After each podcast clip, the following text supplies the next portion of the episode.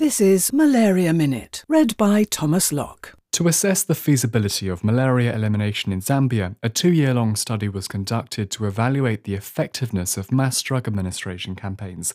The blanket policy involves the distribution of malaria drugs, in this case dihydroartemisinin piperaquine, to all those within a community, irrespective of symptoms, to try to reduce the parasitic load in humans.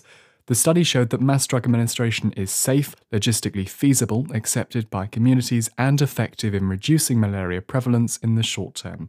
And in an effort to increase collaboration in drug development, the Medicines for Malaria venture MMV have launched Malaria Libre, an open source drug discovery program which aims to develop the first ever preclinical malaria drug candidate from an open source platform. It follows other initiatives of the MMV to make malaria drug development more accessible. They previously launched the Pathogen Box, a collection of drug like molecules against certain neglected tropical diseases. Malaria Minute.